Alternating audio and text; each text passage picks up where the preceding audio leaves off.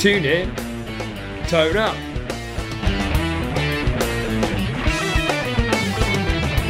Your one-stop shop for guitar tricks, tips, techniques and advice. With me, Gary Shilliday, and my own excellent teacher, Dan Davis.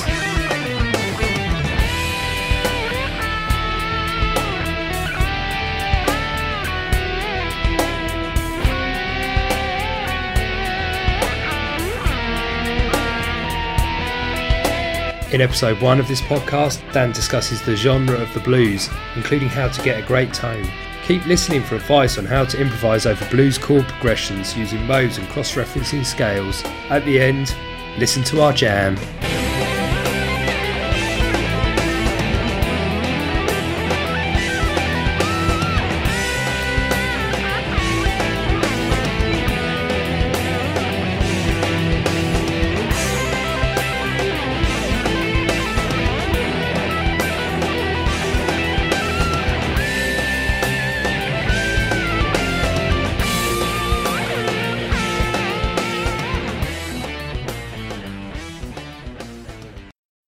I was sitting down to think about the kind of basics soloing over blues changes, you know, E7, A7, D7, and I wrote out the notes in that key for each chord.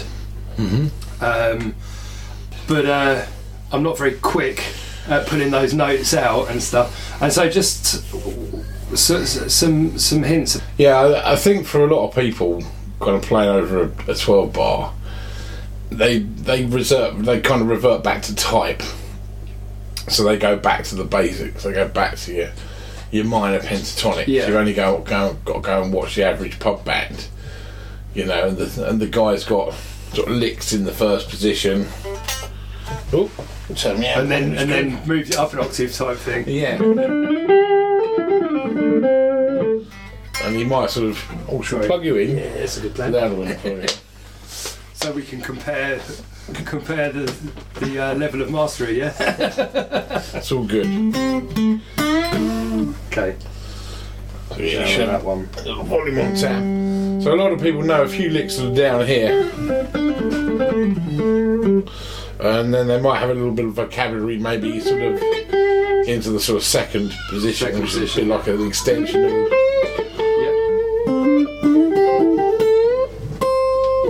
And then there's often then a great expansive fretboard that's sort of left to do nothing. Move from one to the other. Yeah, that's it.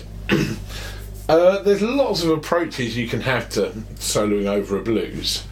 I kind of look at scales a bit like flavours. Yeah. In a way, what kind of sound do I want to produce? You know, what kind of flavour is this scale gonna bring to the party? Yeah, you know, where to keep things interesting, I guess. Yeah, and also to keep things different, because it's not necessarily that complicated is always the answer. I had a very interesting conversation actually with Johnny, who's a drummer I work with, also a school teacher. Right. And he was talking about this. I can't remember what drummer it was, but this guy was giving a masterclass, and he was a real technical guy. And this sort of pupil, this student in this class, going to put his hand up and sort of say, what do you think of Ringo Starr? And he put on a Beatles backing track, and he basically did rolls and fills and everything all over it. And then he said to the kid, was that good? Was that appropriate? And the kid said, no, it's just like whizzing on a Picasso, it's just wrong. And he said, right, there's your answer. He said, the one thing that Ringo had going for him, although he may be technically simplistic, is he always played to the song. And he always played what was required. Mm. And if that means playing something complicated, then by all means play it. If you can't add anything to the party, and actually you might even make things worse by not leaving a little space and playing something simple, then strip things back. Yeah. So pentatonic, often we end up using a whole bunch of sort of regular licks from the pentatonic, and we miss out on the fact that the pentatonic has some really cool things going for it. For one, it's got an even amount of notes on each string. Now that makes those sequence licks that we've looked at, those kind of things. It can be quite mindless. Space. It's all about where you fit them in.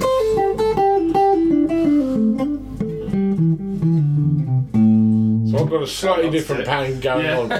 Yours is a sort of a da da do da do do da do. Yeah. Are you going down in fours? Yeah. Ah.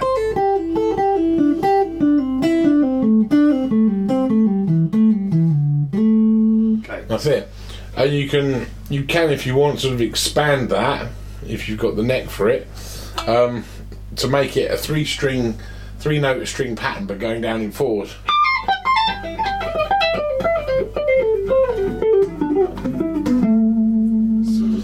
No, it gets kind of complicated then.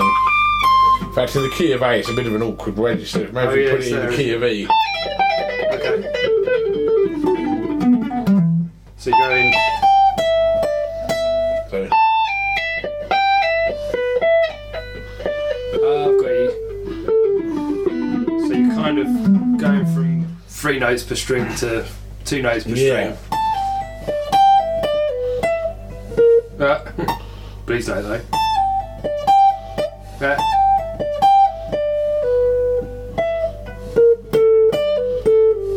I'm reverted to the other one.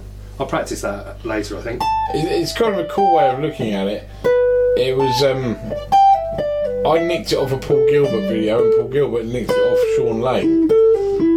He's amazing, isn't he, Sean Lane? Incredible. He was an incredible, incredible player. Yeah. Yeah, absolutely stonking. Okay, I'll look at that at home. So it's three notes per string, and then two notes per string, three notes per string, two notes per string, three notes per string. It sort of yields a slightly different sound where you're pulling off sort of several notes. It's all, you probably once you get up to speed, you probably play it a bit quicker. Cool. Yeah.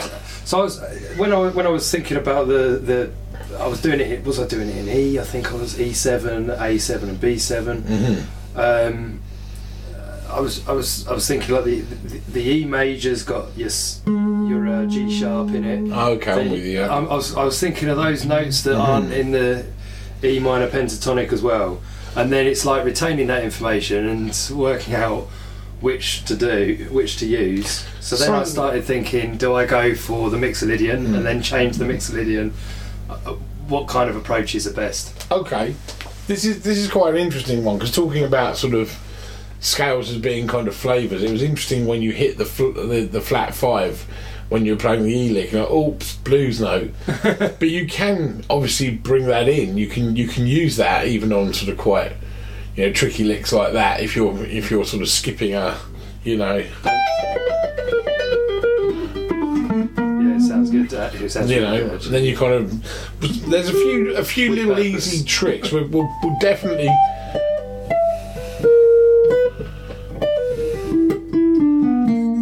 Yeah. Nice. Yeah. We're definitely gonna revisit what you asked me about just a second ago. Yeah, I haven't forgotten, but there are a few easy tricks that people don't always pick up on, and one of them is that blues note is often when we play regular blues licks, because blues licks are kind of like generically handed down things, you know, they're almost like little family heirlooms that have been passed on by other guitar players, you know. Eric Clapton stole my licks, man. Us guitarists have all thieves. Oh, we're absolutely a bunch of thieves, and we've all heard the licks a million times before. Yeah.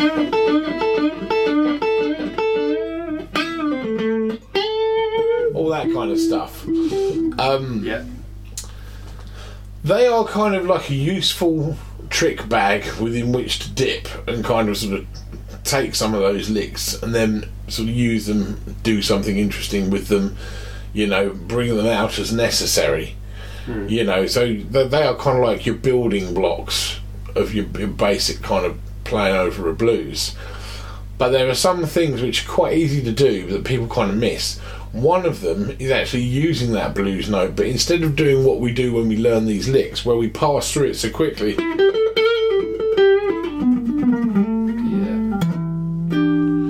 we don't want anyone hearing the nasty note. So we kind of skip past it. Yeah, because on your previous Run Down the Neck, you finished on the blues note and let it ring, and it's pretty interesting. Yeah, I like that. That's good. So it's a little bit of a different take on it. The reason people tend to swing through it is because technically it's an outside note. Yeah. Guthrie Govan was once asked about outside playing, so when we're stepping outside of the regular scale, maybe even key that we would use, and he was saying, for one, the only point in doing it really is if you like that sound. But he said it's quite likely, if you've played the blues scale, that you've played that sound. You've played a note that falls outside. That is not usually considered a particularly nice sounding interval, but things don't always have to sound nice to be cool. Yeah. So using the blues note as a one which is a weird one to land on, you could possibly even bend it up. People don't always bend from that blues note, but you can. Or bend from the blues note. Yeah. So you bend to a nice note.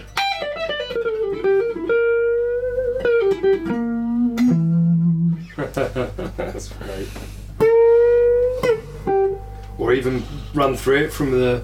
Yeah.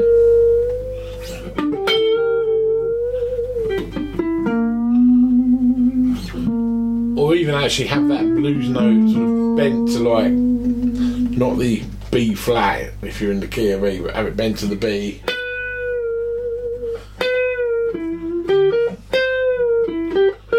So start with it bent to the B and then go down. Yeah. Oh, I missed it.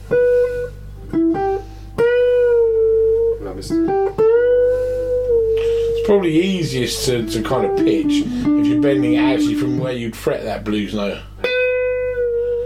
So you know that when you come to rest, you're resting. Yeah, okay,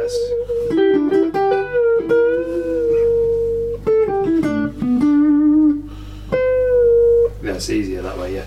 One player who was an incredible player until he fell so sadly ill was Jason Becker. And he had a real interesting kind of touch with the guitar. And one of the things that he did, which even many years ago I picked up on and I thought, oh, that's kind of cool. He would bend from unusual notes to create this kind of slightly like, yeah, you're definitely in tune, but that's a kind of a cool sound. You bend that.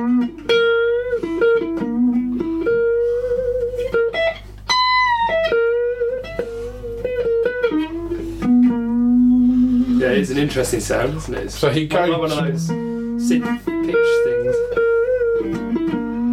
There's a story there as well where Jeff Beck used to do the sort of synth pitch wheel impersonations. Ah, okay. Where he would bend a little half step.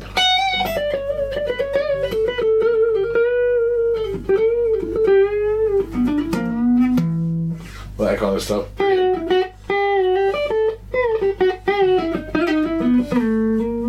Know your bends for all that, haven't you? Yeah. Now, brilliant. Your question about sort of the chord tones. Yeah. Chord tones are actually, basically the notes that are in chords, are a great way of getting yourself out of trouble. And they are another really badly missed thing that people just kind of walk by. I think most guitarists, when they start out, and it's completely reasonable why they do it, and I think most of us probably, even quite a long way into our playing career are still guilty of it, is in one camp we have rhythm playing. Chords, you live in that camp. Mm. And in the other camp we have lead playing. Lead playing, you live in that camp. Never the twain shall meet, don't talk or anything. And the problem with that is it's a bit of a dated view. I've still had people, even in the last couple of years, come up to me at gigs and go, "Are you the lead or rhythm guitarist?" I'm the guitarist. So is he. we play everything. If he wants to take a solo, he's a great player, let him take it. If I want to take a solo, I'll take a solo. And back in the 50s and 60s, it wasn't really like that. You know, bands kind of had like a rhythm player and a lead player. These days, you know, a lot of bands, especially if they're going and trying to make money, they'll often have one guitar player doing it all. Mm. But I think it sort of maybe comes from that bygone era of sort of rhythm living in one camp. You're really good with chords, you know, the sort of Bruce Welch from The Shadows, he only ever played rhythm. Hank Marvin, or he must be better, so he plays lead. Yeah. If you start kind of looking at people like Jimi Hendrix was one such player, he kind of brought into the sort of musical domain that idea of crossing things over. I'm sure there were many others back then who did the same, but he's one of the guys who really sticks in your mind. Wait, playing chords, singing and doing the guitar at the same time. Well, yeah, he would kind of, like, you take something like band. Little Wing, you know, he would he'd have these chords going,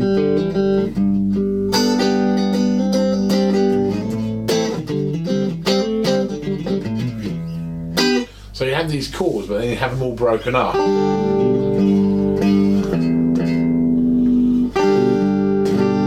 That's better, yeah. So he'd be playing rhythm,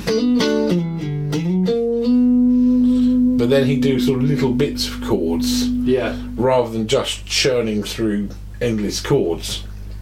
Stevie Ray Vaughan was another one. Oh, he's amazing. Great player. But again, he would sort of mix in sort of the lead and the rhythm kind of together. Now, of course, the minute you do that, although you might not be consciously thinking it, you're borrowing from the chord notes in the chord, and you're kind of applying them to your lead work. You must be, because you're doing a mixture of maybe sort of double stops and chord type things, and otherwise you wouldn't hear the chords. Well, exactly, yeah. And you're borrowing from those notes in those chords. Now, when we then get to the sort of you're in the rhythm camp, you're in the lead camp thing, it's like they are mutually exclusive. And that then means that you've got a set of scales and a set of chords, and finding the connection is just that little bit tougher. Mm-hmm. Whereas when you can see the two as living under the same roof, it kind of makes things a lot easier to kind of understand. Yeah. So when you're looking at playing over a blues and you're looking at borrowing from the notes in the chords, and your question was, well, what do I do if I'm playing a mixolydian scale? How do I then apply that?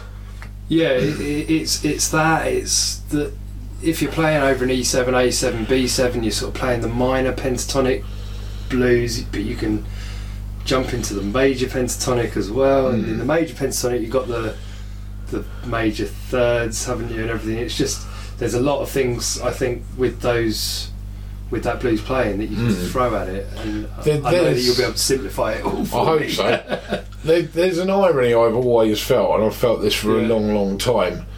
I always am staggered and amazed at how many different approaches you can have over a simple kind of 12 bar, as you say, E7, A7, B7 kind of 12 bar progression. And when you look at it, there are quite a few notes that either are sort of staggeringly out of kilter but kind of work, like the flattened fifth, so B flat over E, so your blues note basically. And then there are other notes that would seemingly clash with the chord. So if you play an E7, so it's made up of E, B, D and G sharp, yet you can happily play a G natural over it. Yeah. And an A. Which is in the minor, isn't it? Yeah. Both diametrically opposed to the G sharp that's sitting in the middle of it.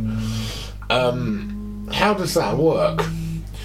Well, the funny thing is that although blues is quite easy to get your head around from a playing perspective, from a theoretical perspective, it's probably one of the first things that people learn in terms of lead playing.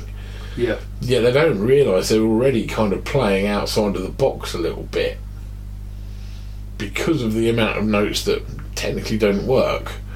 But if you took an E flat scale and played it like carte blanche over a fourth progression in E, it would sound awful.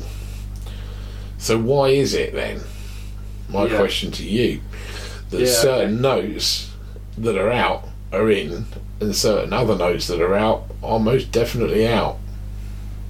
Right, okay. So and this is kind of, I guess, where you're hitting my issue, I guess, really. It's like, how does that work? How does that play into it, you know? I mean, if you're playing an E7, then you're dominant. You've got a dominant chord anyway, but then that should still the G shouldn't really work because it's a minor. It'll work nicely over the A, because an A7, that seventh note in the key of A is G, dominant seventh.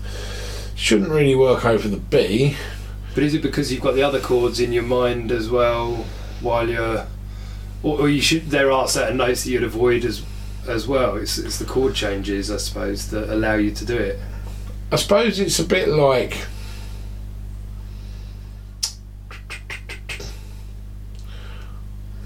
how can I put it? There's some things you can say that, like, technically you really, really shouldn't say, but will always be taken as a joke and always laughed off. Yeah.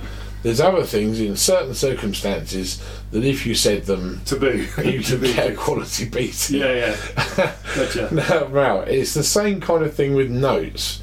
There are some notes which present themselves as essentially instantly opposed to the notes in the chords.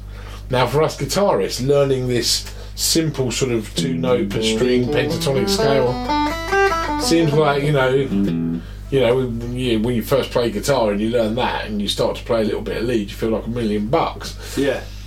But ironically, in that little nugget of pentatonic goodness, therein lies a whole hornet's nest once you start doing some digging. Because whereas if we were playing over I'd say a minor key, like a true kind of minor chord progression, like say we've got all of the chords that you would find in the key of A minor.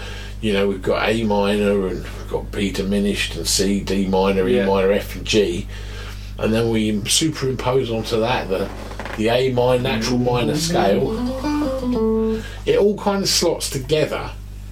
If you played A major, it fits together like a Lego set. Yeah, you know, and the same with a major key. Now, while you can always do quirky things, and you can always bend the rules a little bit, with things like the minor pentatonic scale, it's kind of bent the rules before it's even bolted out of the gate. You know, it's the first thing you've learned, and it's already bending the rules on you. Yeah. You know, whereas with the major and minor scales, you know, you would learn those scales, learn how they fit over the chords, and you would learn that all of the same notes that you find in the chords will appear in those scales, and that then is the key. That's the pool of notes we're drawing from. How easy is that? That all fits together, nice and neat and tidy. And along comes five notes of the pentatonic scale and blows it all to bits. Yeah, I've got you. Yeah. Okay, so I mean, the question would be easier if it was over a shuffle, because that naturally leaves out whether it's minor or major, doesn't it? But well, a shuffle is a rhythm, so it'd be dependent on your chord. If you're using a fifth chord, like a power chord, yeah, that's what I mean. I guess, yeah, that kind of thing. Yeah. That's more open to interpretation. It was Joe Satriani who very wisely confirmed what I'd always known all along many years ago, where he said the more chords you add into a chord progression, the more you close down what you can play over the top of them. Yeah. Now, let's think about that for a second. You know, okay, there are songs out there which are made of three chords or four chords or whatever, but quite a few songs maybe change the chords for the chorus and chop them up and change them and mix it up a bit. Blues, although you can do, as we've looked at in the past, sort of gospel changes and all these other interesting things, our good old-fashioned 12-bar blues traditionally consists of three chords, and the only differences that we might make to those chords is maybe we'll turn them into sevenths. We could turn them into ninths or 13ths or whatever, but that wouldn't really change anything.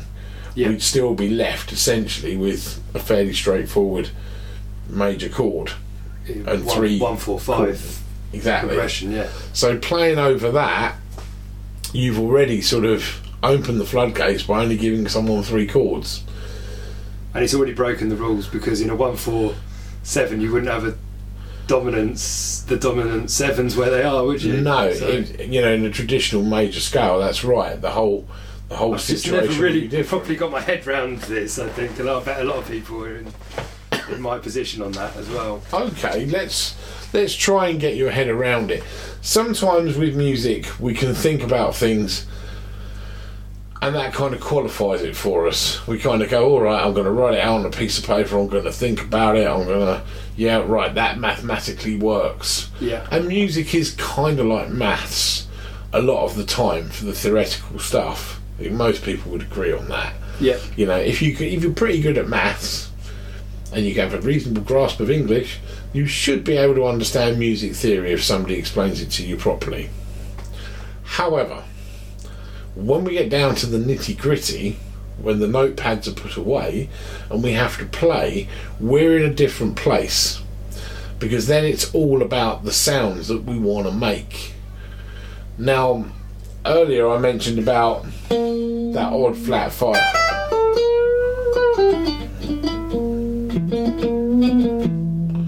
Yep. It has a kind of an odd sound to it, doesn't it? Yeah. But it kind of works. If we harped on it for a long, long time, maybe it would become grating. But although it's out of tune, it's an out of tuneness we can cope with.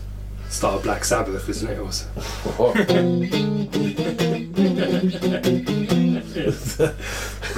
Maybe not that one. Yeah, that's the one, isn't it? Yeah. So when you have notes which create a friction or a tension, even though they may technically be out of tune, you can't just grab any old out of tune note and hope for the best. Mm. There are some which have a kind of tension that works. Maybe it's partly acclimatisation, so we've got used to certain sounds. Yep. Maybe that's sort of some of it. You know, your ear definitely likes certain things. You know, I remember the first time I heard John Scofield, I told my guitar teacher, "I'll turn it off. It sounds horrible." It just sounded awful to me. Yeah, John Scofield was an amazing player. Yeah, I didn't like jazz when I first heard it, and it's grown on me. Yeah, it sounded like six guys falling down the stairs with their instruments strapped. Yeah, we still have an ongoing like joke in the band I played where we still do like faux jazz. Is that even faux jazz? It's a real thing, man. Yeah. But no, I heard John Scofield and I was like, oh man, harsh sounding licks, really odd sound, loads of chorus on it, and these really angular licks. Mm. And I remember my teacher saying to me at the time, I remember Brian Kellner saying to me, he said, "You don't understand it right now, but you will." Wise words. And very wise, because I wasn't sure if I believed him. I was like, well, am I ever going to like that? But then I kind of got it. Eventually. I understood what he meant. That, you know, sometimes things need to have a friction to them. They need to be weird. Weird is sometimes good. Mm. But it doesn't necessarily mean that you need to live in a world of weird.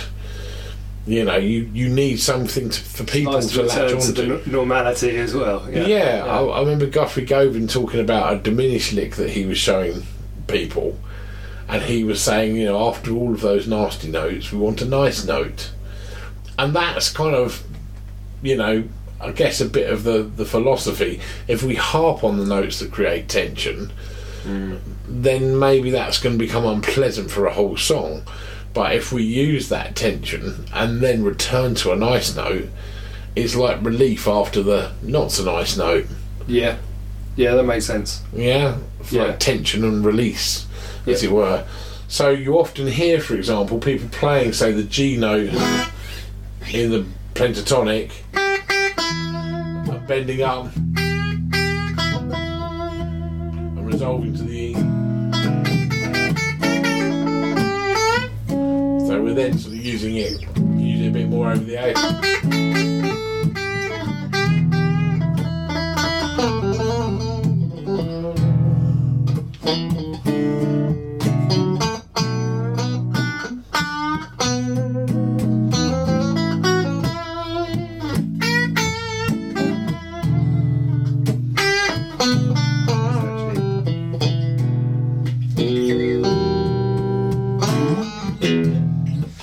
So bending from the G to the G sharp on the E. Or even a little quarter tone. So you're almost sort of teasing at it. But it's that E which kind of provides the release after the odd sounding G or slightly sharp G. Because I always heard it in Eric Clapton's, which one was it in particular? Was it Crossroads or... I think he was in Crossroads. He does it a lot, doesn't he? He plays from the minor third to the major third. It's quite thing. It's quite nice now to know what he was doing, what he's doing, but it's just good to know when it's best to put it in. That kind of thing, isn't it? When you use notes as passing notes, yeah, it's a slightly different kind of game that we're playing. So if we're using if you're talking about like notes we're gonna use, notes that people are definitely gonna pick out. Yeah. And they're going to hear, like if you use the B flat in the key of A from the minor pentatonic and you pick that note out, it's going to sound discordant. Yeah. And if discordant is what you want, then that's a good note to pick. If you want discordant but with a nice easy resolve, take that B flat note, let people hear it and then bend it up to a B note. Yep.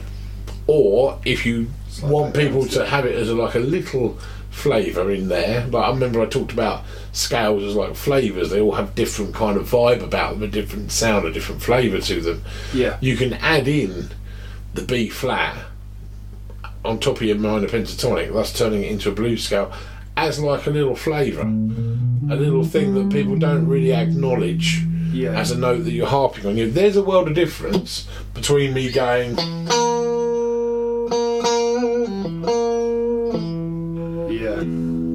and me going... maybe not threatening, but it's got a... Yeah. There's a difference between me playing that kind of line, which is I guess a bit more John Scofield-esque, those sort of angular... Yeah. And harping on that note so people can really hear it. You want people to hear the discordancy. You want them to go, oh, what's that? Yeah. But there's a difference between that and passing through it.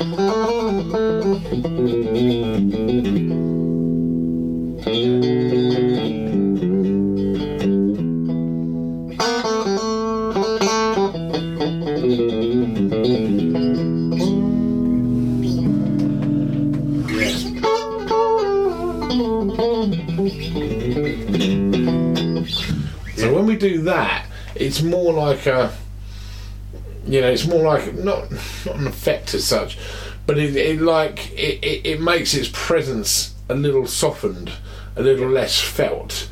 You're kind of hearing the vibe of that bluesiness, but you're not hearing the discordancy that it really is. If you see what I mean? Yeah. Just in the same way that when you bend that G slightly sharp in the key of E. Yeah, you're sort of hinting at the lick moving on that's somewhere nice else. Lick, actually, isn't it? Just that.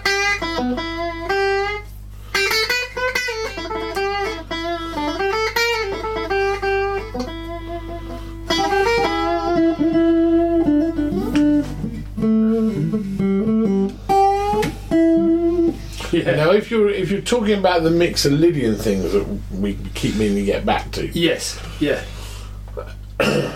If we're using the Mixolydian scale over blues changes, we would usually change along with the chord. Yeah. So if we're changing from the E up to the A, we go from E Mixolydian, which is the same as playing A major but starting on E. Yep. And then you move up to the A, which gives you D Mixolydian.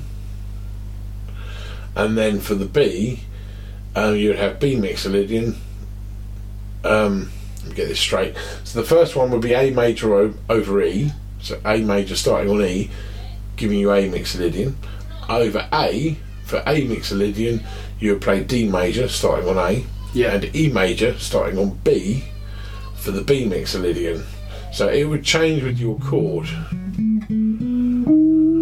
Yeah, okay. Now, how you choose to change it is up to you. So you can do it as in actually physically shifting positions. Not the most sophisticated way of working, but it works. Yeah. So like if you were here, 7th fret, the E makes an Lydian. Yeah.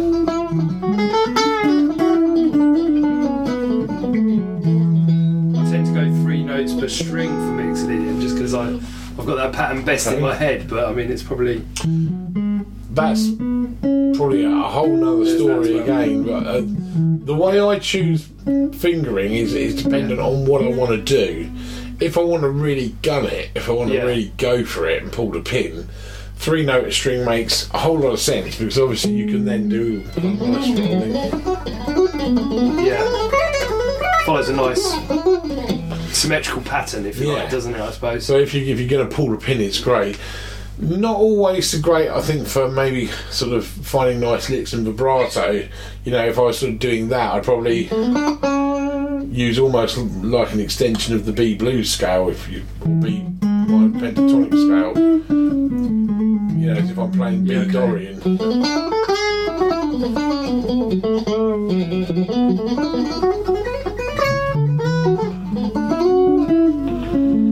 Yeah, that's where I'm at now. I've got that. Yeah, actually, you can see the E minor and the E major the E minor pentatonic in there quite well. And the E major pentatonic as well. So you've got both in there, haven't you? Yeah. Well, what you could do around that area, I mean, if you want to get close, sort of clever on it, is you can swing between your mixer Lydian into your pentatonic.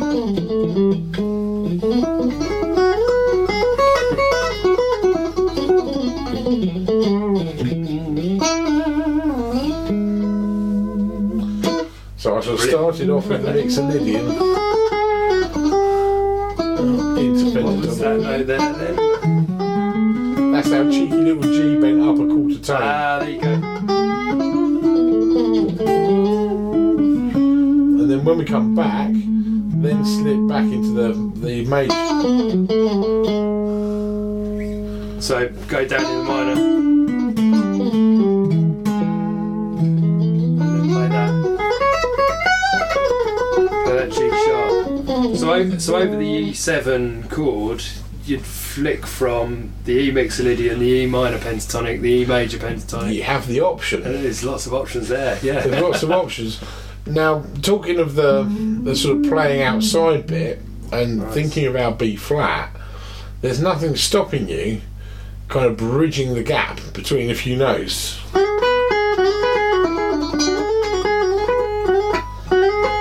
And sort of kind of. That B flat there, yeah. Okay.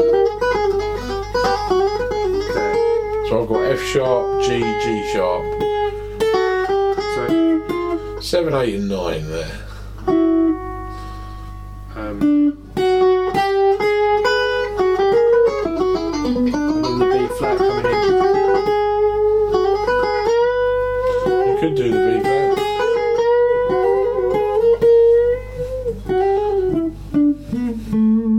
And then you got the G sharp there as a nice bridge too. So the minor to the major. That's just really helping actually.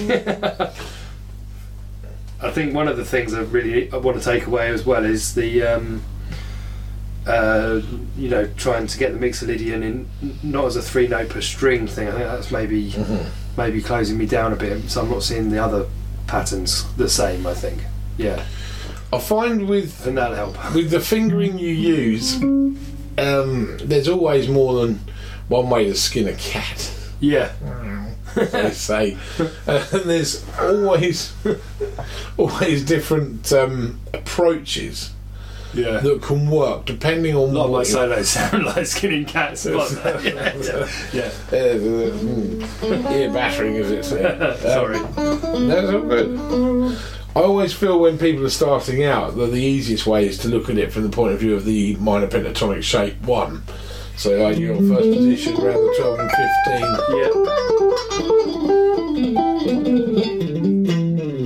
12 and 15. Yeah. Yeah. Because then you can adjust things. So if you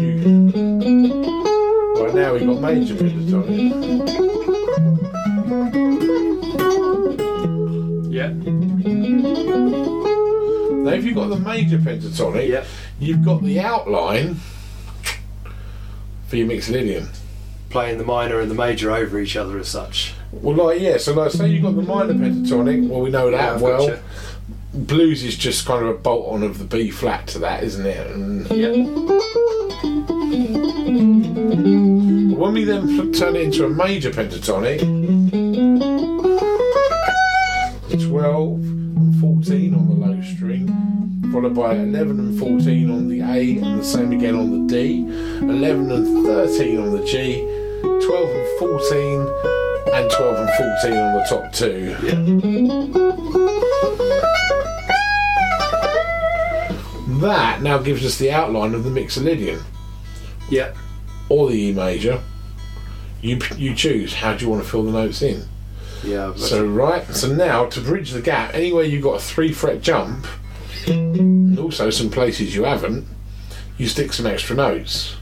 So now going from low to high, E string got 12, 14, 11, 12, 14 on the A, yeah, 11, 12, 14 on the D, 11, 13, 14 on the G, 12, 14 and 15 on the B, and then 12 and 14 on the top E. Extend it to the 16 should you so desire. Both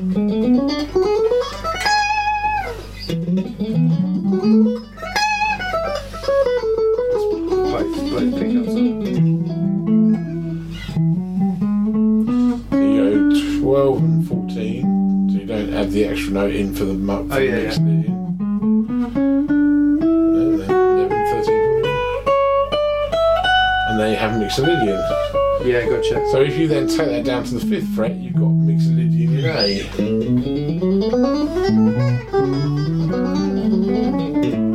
A. Gotcha. Or in B if you start on the 7th. Which covers the position we were just playing for the E mixolydian as well, which is right. So then smart, isn't it? You're then, yeah, well in the ballpark with it. Okay. Now the smart guy, or the guy with more time on his hands, yeah, you choose, yeah, kind of knows how to switch between all of them. And also, here's another thing, I don't want to fry your brain. Have you ever thought about cross-referencing scales?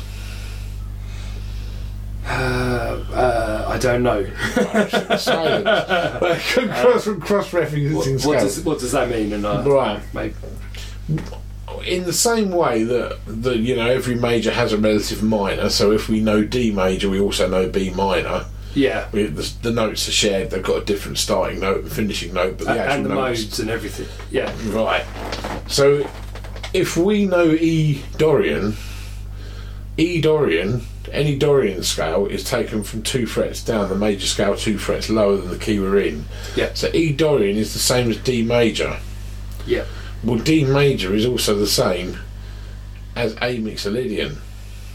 Right. Okay. So thinking on that, if you know this, that's a good nugget, isn't it? So if you've got mixolydian in E, change to the A, slip into the Dorian, and you've only got to misplace one note. So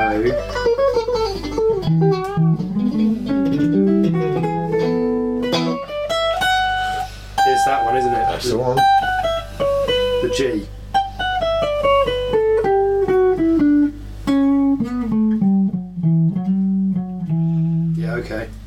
Now also, if you kind of like that sound over the E, there's nothing to stop you playing that over the E as well as an extension of your minor pentatonic and your blues. Yeah. If that all works out with the just melody. Just be careful on the G, I guess. The G, I mean, usually the G, you know, it's a friction that kind of works, and actually it's a lot less dodgy to tiptoe around than hanging off the B flat. In many respects, it's a lot less in your face. When you move to the B, that's when you run into a few more issues. So when you move to the B, obviously you're going to need to move that mixolydian up. So you're now going to need to play E major. Yep. So you could take your Dorian mode and just shunt it up 2 frets, If it was D major before and you need E major, by putting it up a couple of frets, you'll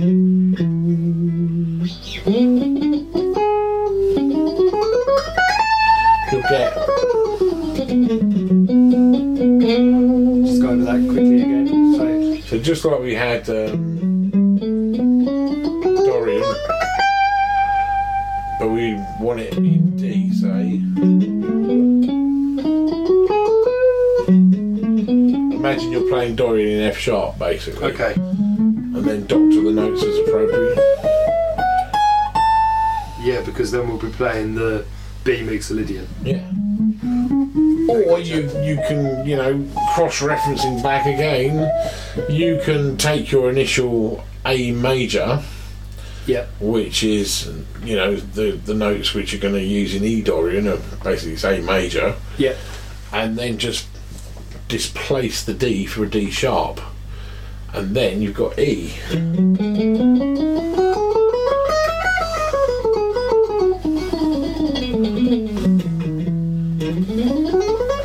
then we've got E mixolydian. Sorry, I'm being a little slow there. B mixolydian. Yeah, sorry. Yeah. E major, but B mixolydian. So we can start from the B. Okay, yeah.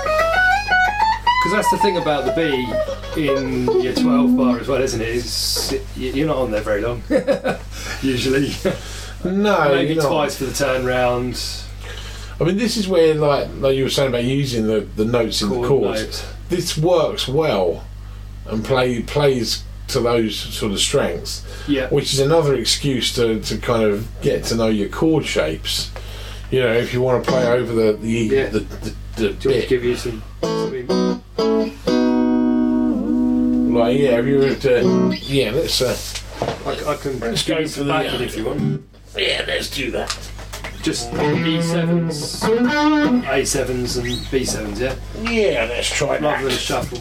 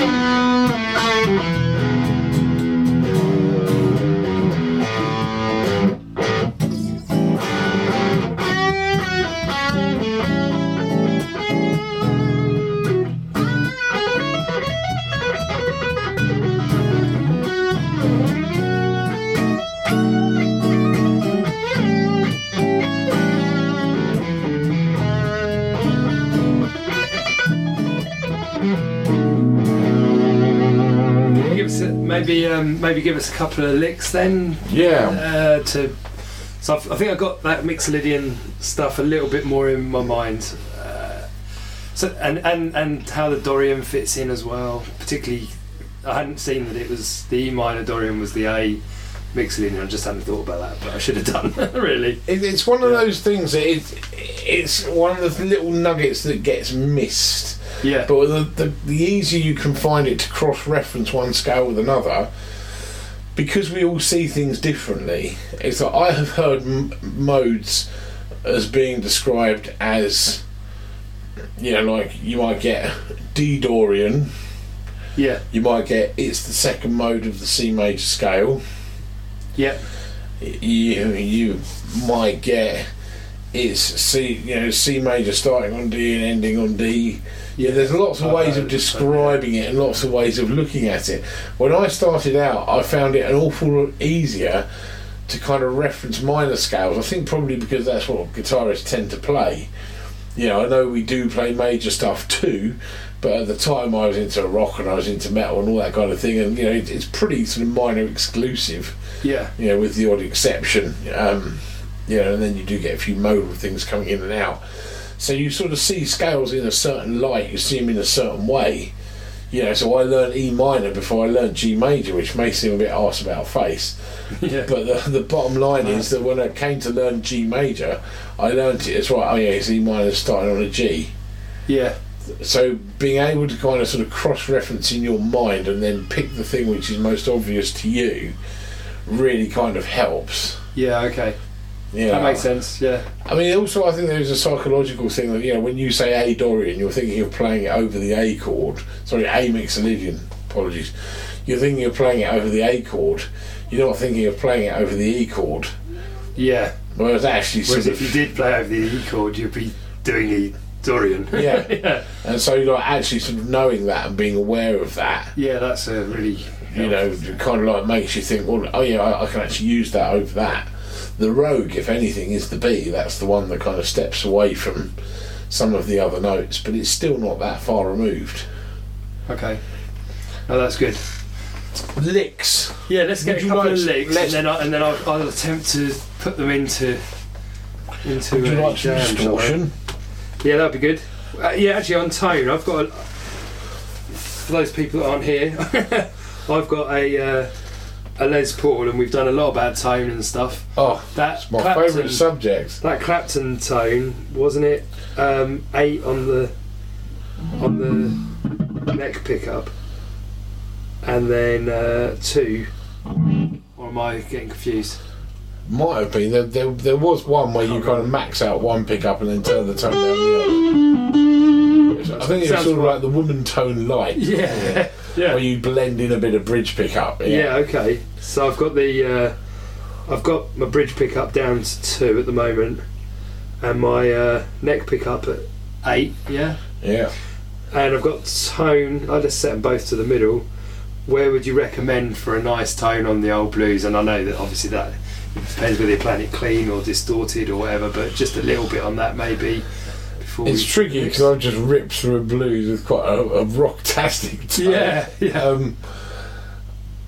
It's a tricky one. I suppose for blues, we tend to go for kind of warmer sorts of sound because we're not always using as much gain. Yeah. Like when it comes to blues, I mean, you can, if that's what, you know, floats your boat. Yeah. But because we tend to go in a little bit more gently, Gary Moore, why not? Yeah. You know, because we tend to use a bit more gain, we're also looking for a little bit of clarity. Yeah, okay. But clarity with warmth. Yeah. What I tend to do when I'm setting my tones up is I kind of listen to the sound that my guitar is making, because most guitars have a capacitor over the tone control or over the volume control or both. And so when we're winding the tone, winding the volume down...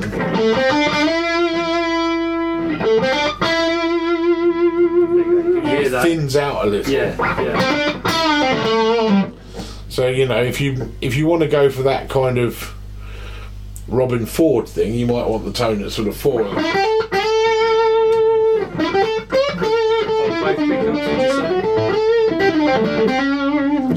For a Les Paul, either both pickups or possibly the middle with the two on together. Robin Ford was known for that sort of sweet bridge pickup sound that had a lot of tone rolled off. You know, kind of warm, it's still a bridge pickup. Right down. That's right, isn't it? Yeah. Yeah, probably on a Les Paul down to about sort of 3 or 4 or something. I'm on 3 there. Yeah, maybe a bit more. Touch more, bring the cloud. Yeah, there you go, sitting out there, round about the 2. So that's kind of like my Robin Ford sound, yeah.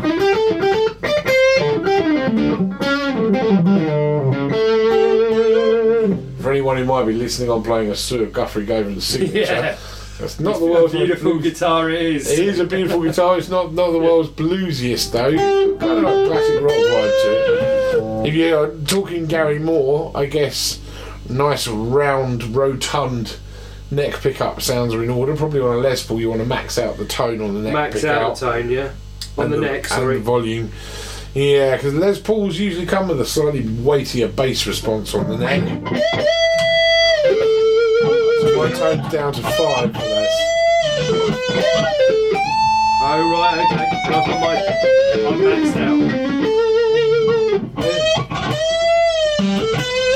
maxed out. Yeah. Picks up any mistakes for it. It's very unforgiving. Yeah. That's the neck pickup. Yeah.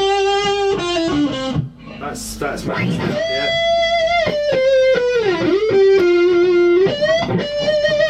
So it really is very much guitar sort of specific. Yeah. You know, if you're going for the Stevie Ray Vaughan thing, probably like a neck single coil. So there you're on. You're on that, and I've activated the single coil side of the humbucker.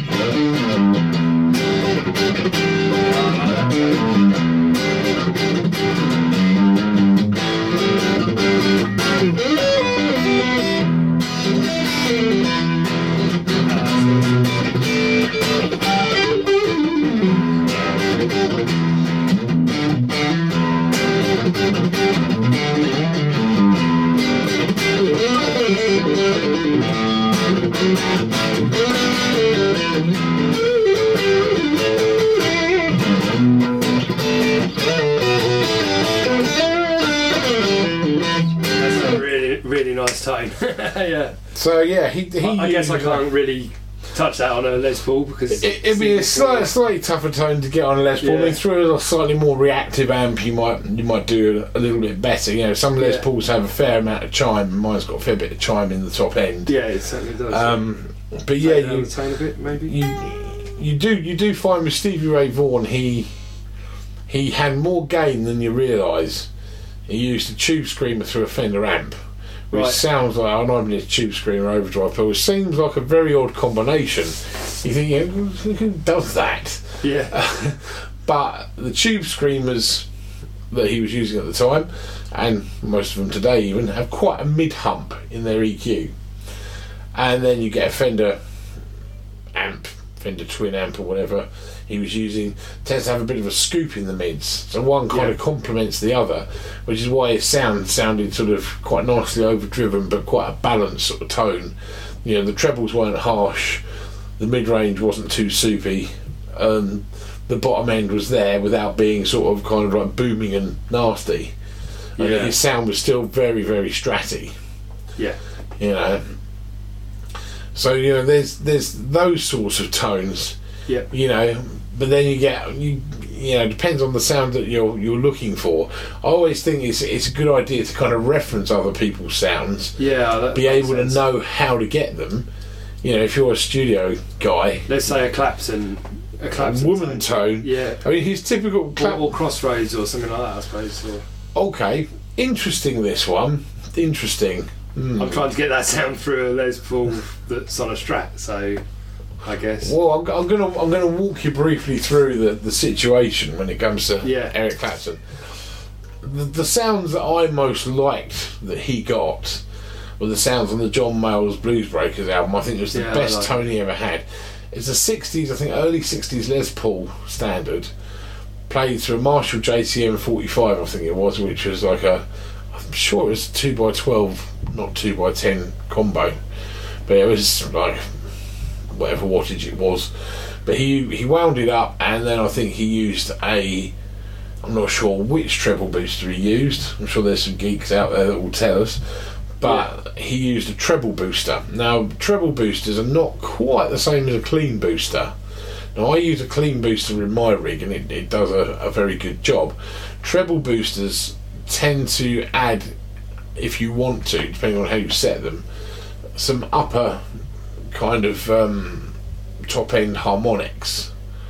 So you listen to somebody like Brian May, he's got quite it's harmonically rich tone. Mm. And that'll be partly his gear that he's using, it'll be partly the treble booster probably adding its own kind of fairy dust onto the sound. But they're not, they are a bit of circuitry in themselves, they're not just a clean boost. But he used that into the Marshall via the Les Paul. Right. Now for the woman tone, I think was literally neck pickup, tone all the way off. A tone which I occasionally use myself. Am I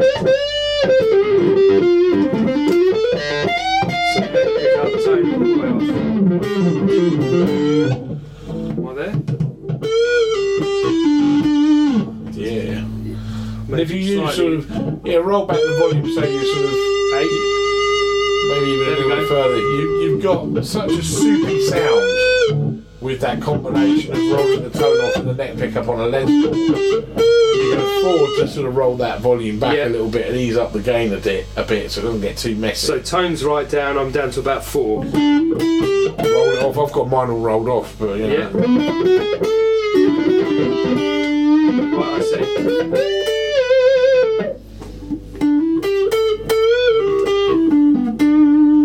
A bit more oomph. But not much. Enough to make it sing.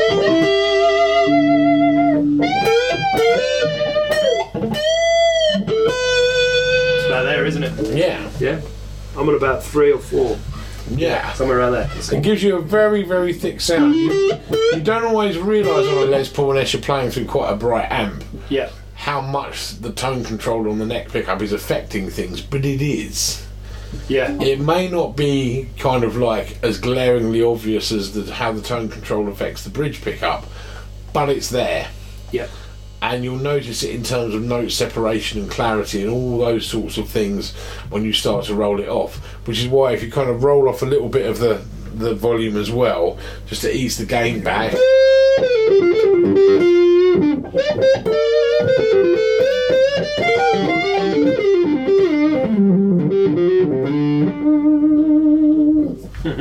so we're pretty much there with that sound. Interestingly, the Crossroads that you're referring to, I believe, was a live version when Cream played the Albert Hall. Yeah. And as I understand it, he used a 335 for that. Right. Okay.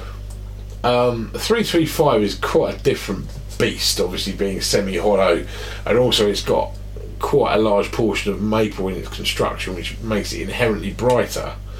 No bad thing if you're going to go and sort of roll the tone off a lot of things. That's that kind of jazzy one, isn't it? The jazzy.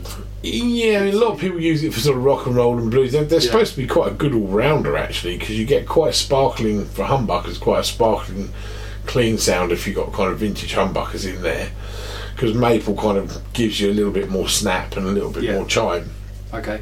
So the body is sort of largely made of maple. I think the neck is as well, and then you've got rosewood for the fingerboard.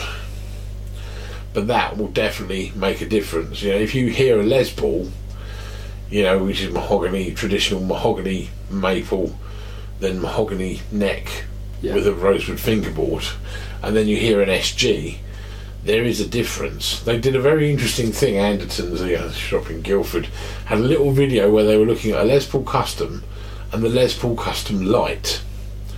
Now, I go on the YouTube and I hunt around, and everyone's got the difference between them.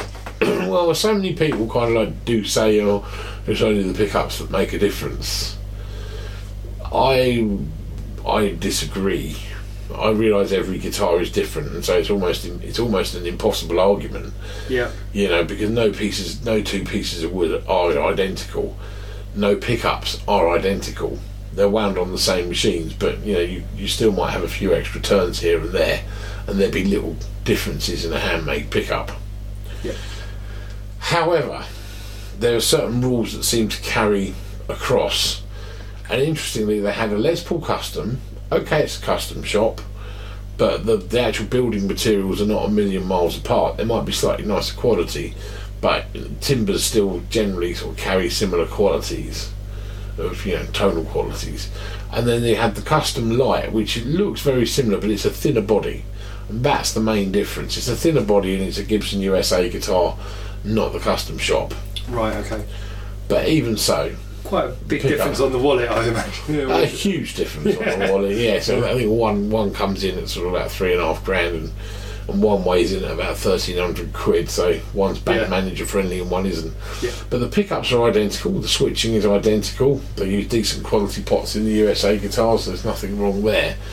But the custom sounded fatter by quite a country mile. And while they were in the same ballpark, one sounded like a Les Paul with some of the sort of bottom end and mids removed, and one of them sounded like a Les Paul Custom. Yeah. So, you know, there are differences from guitar to guitar, and you have to recognise that when you're dialing in some of these sounds. Some guitars are very much players' guitars, and they, you know, they may require more or less tweaking from the guitar itself to get the sound that you're after. I have a Sur Strat and there's no capacitor over the volume control. It's the Scott Henderson model, and that's the way he likes it.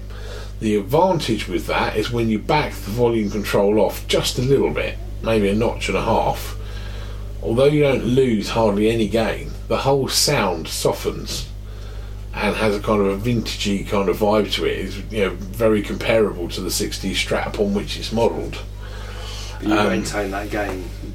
You maintain the gain, but you're not really you lose any of the shrillness, you know, which Strats are obviously sort of quite well known for, you know. And I've tried some modern Strats that to me just sound like somebody throwing razor blades at you, you know. And so with that guitar, you know, you're constantly playing with the tones and volumes. It's a balancing act, and it's kind of a fun balancing act. You know, you can get a whole bunch of sounds that way. With tone's amazing, actually. I've only just started really switching on to that, I think. it's a whole reason to buy great gear and swan around in music shops and annoy the midget. I mean, this guitar, for example, the Guthrie, it kind of does what it says on the tin. Yeah. You know, it's one of those guitars that is a tool, and it's a very, very good tool, and it does exactly what it's supposed to do. Yeah. And it doesn't misbehave, and it doesn't have really any idiosyncrasies, which is quite unusual for a signature instrument, because often they do, you know. But as I say, with the Strat and also with my Les Paul, you can use those idiosyncrasies to get a whole bunch of sounds that you can't with other guitars. Yeah. If I want an easy night, I'll take this. If I'm going to a recording session and I'm just not sure, I'm going to a gig and I don't know what I'm going to be asked to do, or jam session, this is quite a good bet. Yeah, because you can get most things from it. Yeah, pretty much. What do you want? Yeah, you know, do you want a Telly? Do you want a Strat? What do you want? It's the trick bag of tones, isn't it? It certainly is. You know, it's that country sound.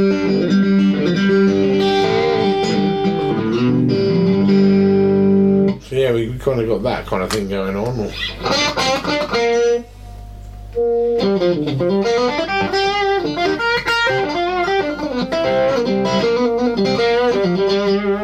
Or Strat, or more pretty. You got some variation between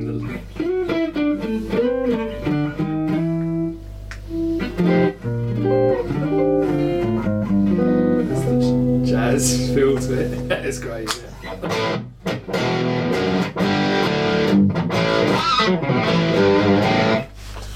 It's all in there. Yep. So shall we? Awesome. Let's do it. Would you like to run a backing track and we'll have a go? Okay. Yeah, sounds good. Let's find something in a user-friendly key. There's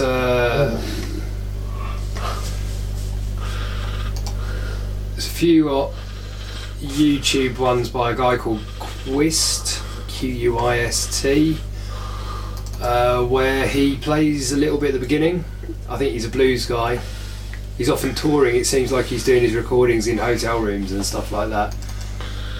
But then he's got some quite good backing tracks. It's always pretty good quality. Oh, it's just taking a while to... So I'm going to be going, I'm just going to run through some of this quickly while you're doing that. So no worries. I've got the E Dorian. Got to be, I think... Remember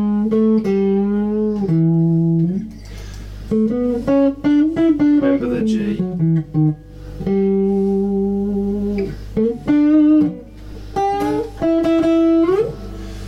And also the B flat.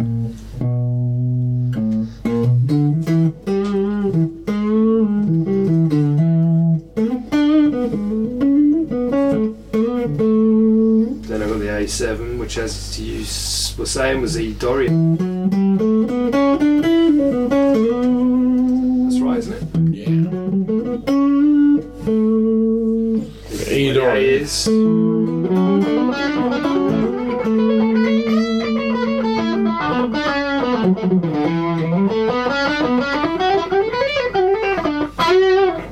And I'm currently playing on the seventh fret. That's where I'm going to be aiming my thing, but I may jump up to the 12th as well and do some stuff in between. And then I've got the B.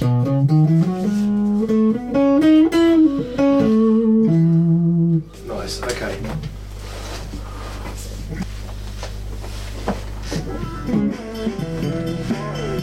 It's about a minute or so. Is that the 3-3-5 that he played, isn't it? Yeah, it is.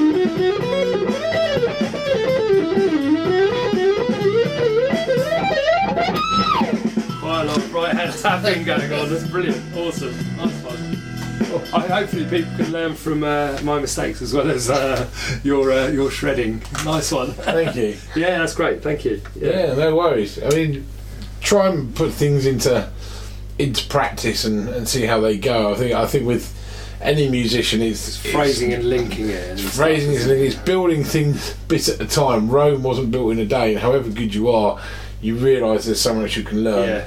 Yeah. And yeah, sometimes when it comes to sort of those sort of trickier licks, you know, you kind of get into the lick, and then you kind of think, oh, I'm improvising. How do I finish this lick? Yeah.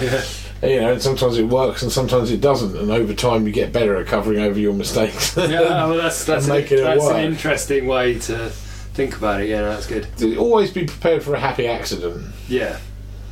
Sometimes it's where some of the best licks come from.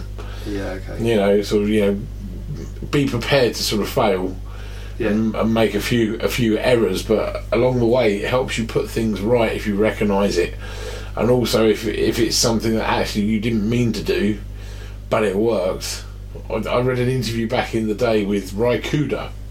Oh yeah. And he was talking about some track or other. I mean, he's a great slide player, isn't he? Where he was talking about some track he'd done recorded. And he'd left his guitar in the studio, and some way maybe somebody had knocked the guitar over and picked it up or whatever, but it had been knocked into the 7th tuning. He's had it in open tuning, it had been knocked from like E to E7th, and he never kind of thought of doing that really or whatever, and he picked up the guitar to play it, put a slide to the guitar and went, hey, that's kind of cool, I'll stick with that for a bit. Yeah. So, you know, happy accidents. I'll make that work. Oh, nice one. Thanks very much, Dan. All right, brilliant. Pleasure as ever.